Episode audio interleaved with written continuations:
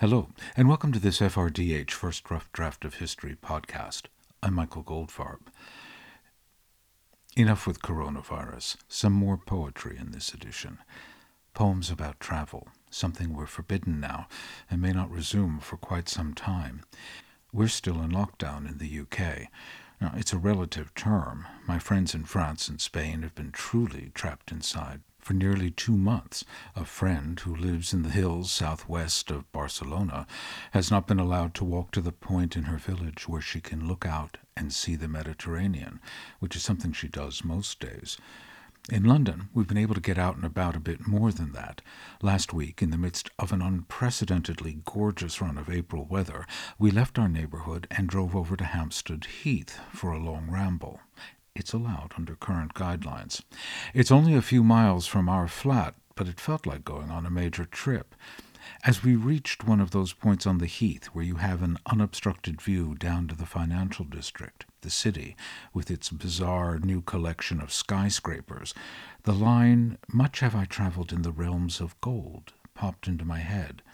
So I began rereading poems about travel, and I will read some of them to you on first looking into Chapman's Homer, John Keats. Much have I travelled in the realms of gold, and many goodly states and kingdoms seen. Round many western islands have I been, which bards in fealty to Apollo hold. Oft of one wide expanse had I been told that deep-browed Homer ruled as his domain, yet did I never breathe its pure serene till I heard Chapman speak out loud and bold. Then felt I like some watcher of the skies when a new planet swims into his ken, or like stout Cortez when with eagle eyes he stared at the Pacific and all his men looked at each other with a wild surmise, silent upon a peak in Darien. The first words I remember memorizing, not a conscious act, the words just stuck, were from A Child's Garden of Verses by Robert Louis Stevenson. Only fragments of those poems remain. In fact, I know more about his life, or remember more about his life now, than I remember of those poems. And I've traveled some of the same places he's traveled. But anyway, some Robert Louis Stevenson. Where go the boats? Dark brown is the river, golden is the sand. It flows along forever with trees on either hand. Green leaves of floating castles of the foam, boats of mine a boating. Where will all come home? On goes the river, and out past the mill, away down the valley, away down the hill, away down the river, a hundred miles or more. Other little children shall bring my boats ashore. Here's another Stevenson. I should like to rise and go where the golden apples grow, where below another sky parrot islands anchored lie, and watched by cockatoos and goats, lonely Crusoes building boats.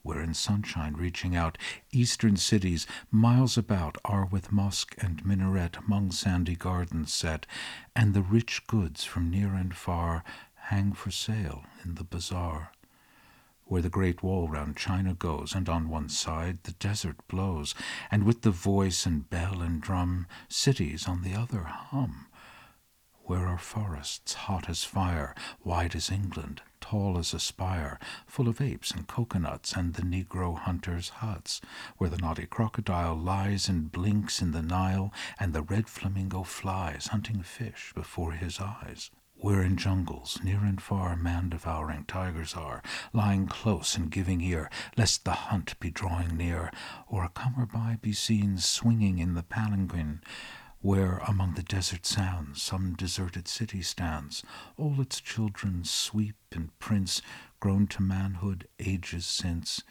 not a foot in street or house, not a stir of child or mouse, and when kindly falls the night in all the town, no spark of light. There I'll come when I'm a man, with a camel caravan, light a fire in the gloom of some dusty dining room, see the pictures on the walls, heroes' fights and festivals, and in a corner find the toys of the old Egyptian boys. Trains, their sounds in the night. At the age of four, the sound of the Third Avenue elevated train on hot, keep the windows open Manhattan nights. At eight, the 100 car rumble of freight going through the Flat Rock Tunnel down in the Schuylkill Valley at nine, the mystery train those first summers in Maine, and the discovery of their tracks, age twelve, and in an abandoned 19th century farmhouse, acacia photographic plates with pictures of those tracks and lean faced rural people having a picnic by them. And then, from the age of twenty until just recently, trains across Europe. Trains, stories coming through the window that you write in a better life, I would always be on a train, not a plane nor in a car going somewhere. Travel by Edna St. Vincent Millay. The railroad track is miles away, and the day is loud with voices speaking, yet there isn't a train goes by all day but I hear its whistle shrieking. All night there isn't a train goes by, though the night is still for sleep and dreaming, but I see its cinders red on the sky and hear its engines steaming. My heart is warm with the friends I make, and better friends I'll not be knowing. Yet there isn't a train I wouldn't take, no matter where it's going.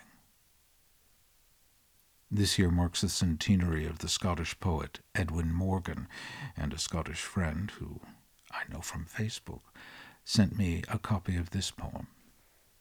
Friend, I have lost the way. The way leads on. Is there another way? The way is one. I must retrace the track. It's lost and gone. Back, I must travel back. None goes there, none. Then I'll make here my place.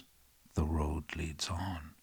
Stand still and set my face. The road leaps on.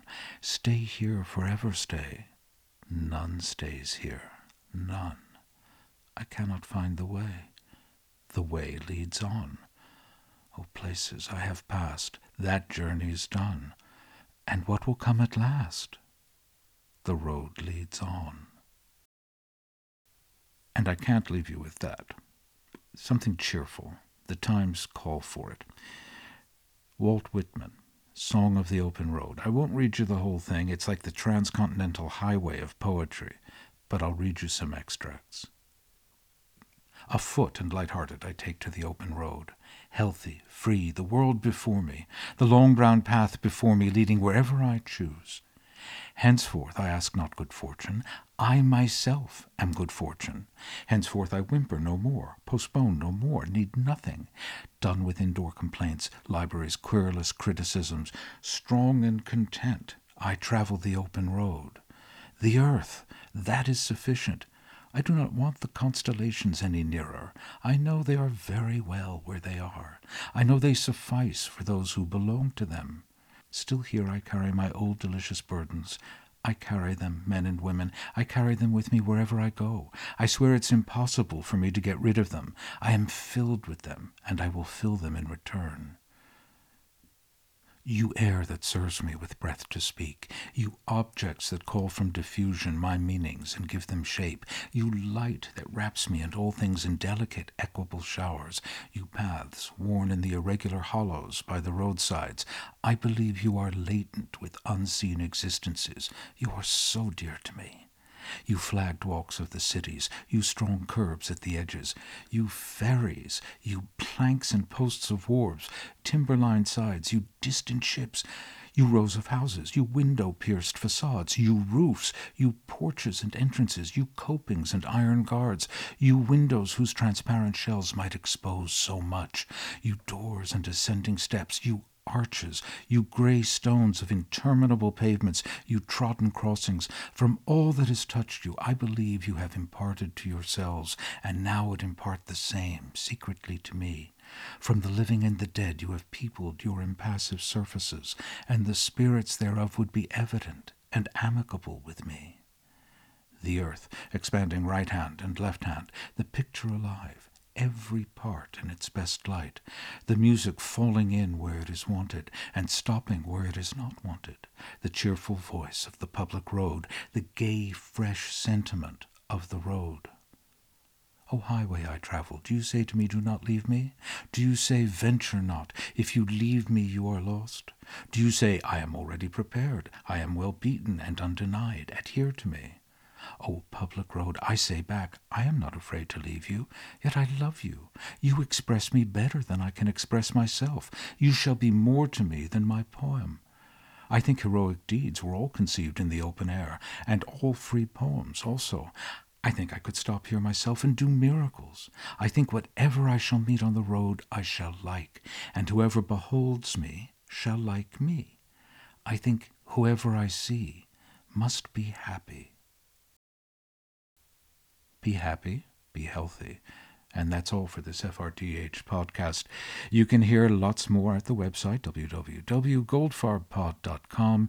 Please visit and please make a donation to keep the podcasts coming. Thanks.